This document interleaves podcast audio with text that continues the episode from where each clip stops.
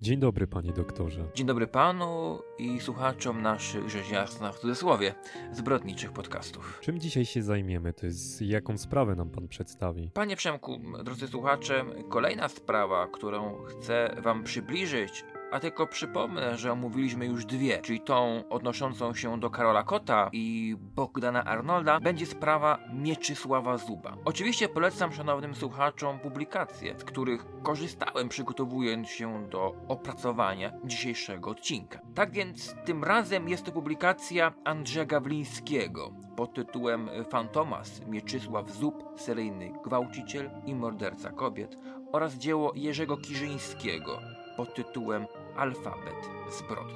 W takim razie, panie doktorze, kim był Mieczysław Zub? Mieczysław Zub, szanowni państwo, był bardzo niebezpiecznym przestępcą, który w latach 1977-1983 działał na terenie Śląska i Zagłębia. Przy czym we wstępie przybliżmy może pokrótce kilka informacji biograficznych. Tak więc, jak dobrze pamiętam, urodził się on w 1953 roku w Krzeczynie Małym. Miał trójkę rodzeństwa, skończył 8 klas szkoły podstawowej, następnie uczył się w szkole zawodowej budowlanej, ale w pierwszej klasie zrezygnował z edukacji we wspomnianej placówce, ponieważ zgłosił się do wojska. Nie został jednak e, przyjęty, po czym wstąpił do OHP i dopiero stamtąd otrzymał powołanie do wojska, gdzie służbę odbył w całości. Później, w latach 1974-77, służył w kompanii patrolowej Komendy Miejskiej Milicji Obywatelskiej w Rybniku,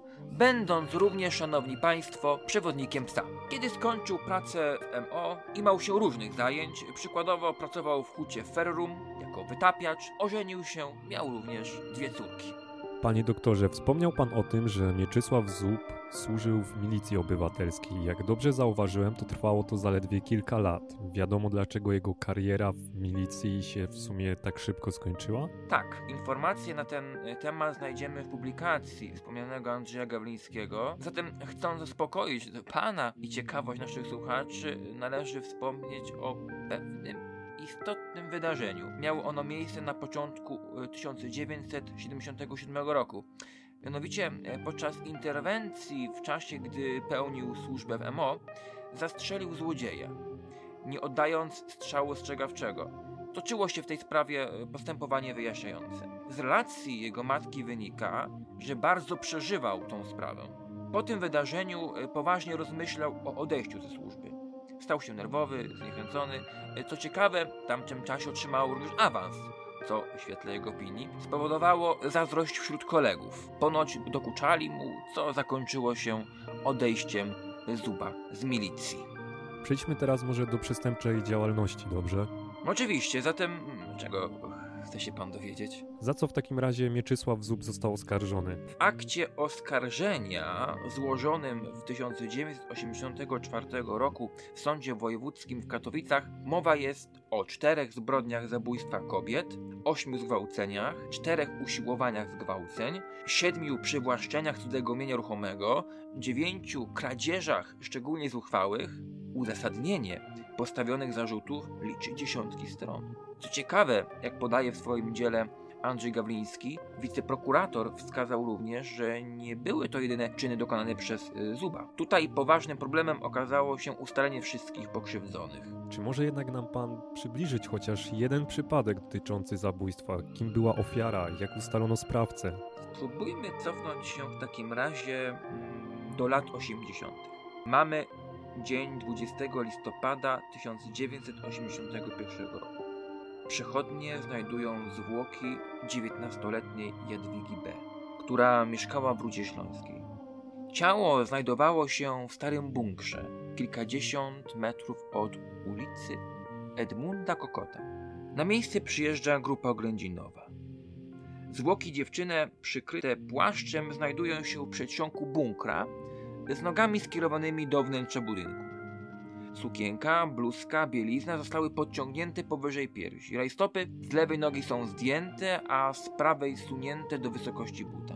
Reformy, lewy but oraz pasek znaleziono w nieodległych krzakach. Przyprowadzono sekcję zwłok. Ustalono, że śmierć nastąpiła jakieś 24 do 30 godzin wcześniej. Przyczyną zgonu okazało się uduszenie w wyniku aspiracji treści pokarmowej do dróg oddechowych. Na ciele denatki stwierdzono obecność obrażeń zewnętrznych, np. pod postacią otarć na skórka w okolicy czerwieni wargowej. Ponadto ustalono, że kobieta była w ciąży. Sprawie, ze względu na miejsce, w jakim znajdowały się zwłoki, nadano kryptonim bunkier. Zuba nie jeden raz przysłuchiwano na okoliczność wspomnianego zdarzenia. Podczas śledztwa przyznał się do jej zgwałcenia i zabójstwa. Warto również wspomnieć, że w bunkrze znajdowała się butelka po winie, na której to ujawniono ślady linii papilarnych.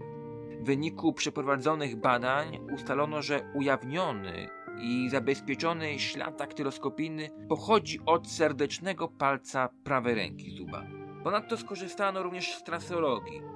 Przeprowadzone e, badania dały wynik dużego prawdopodobieństwa, że tego rodzaju ślady ujawnione i zabezpieczone e, na miejscu zdarzenia pochodzą właśnie od Zuba.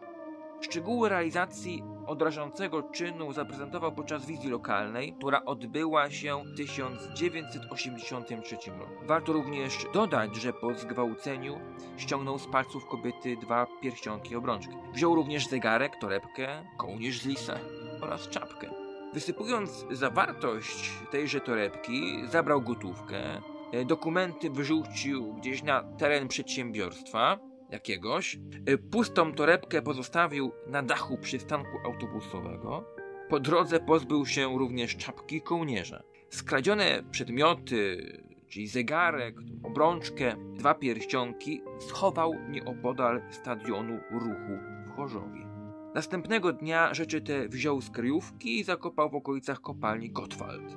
Po kilku miesiącach wykopał obrączkę i ofiarował ją swojej żonie. Słuchając tego, co doktor powiedział, nurtuje mnie tylko kwestia dotycząca wyroku, który zapadł w jego sprawie. Szanowni słuchacze, Zuba skazano na łączną karę śmierci i pozbawienie praw publicznych na zawsze. Jak wyglądało same oczekiwanie na wyrok oskarżonego? W 1985 roku Zuba przyjęto w murach aresztu śledczego przy ulicy Montylupich w Krakowie.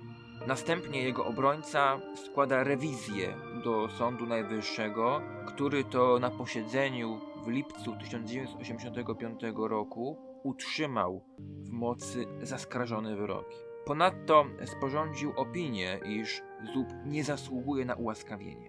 Rada Państwa nie korzysta z prawa łaski. Co się działo dalej? Wyrok został wykonany? Mieczysław Zub 6 sierpnia 1985 roku w areszcie śledczym próbował popełnić samobójstwo poprzez powieszenie się na linii wykonanej z prześcieradła.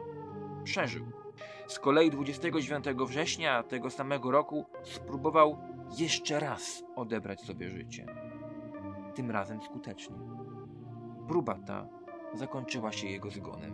Historia, która zaczyna i kończy się tragicznie. Dziękuję serdecznie za rozmowę i do usłyszenia. Dziękuję serdecznie.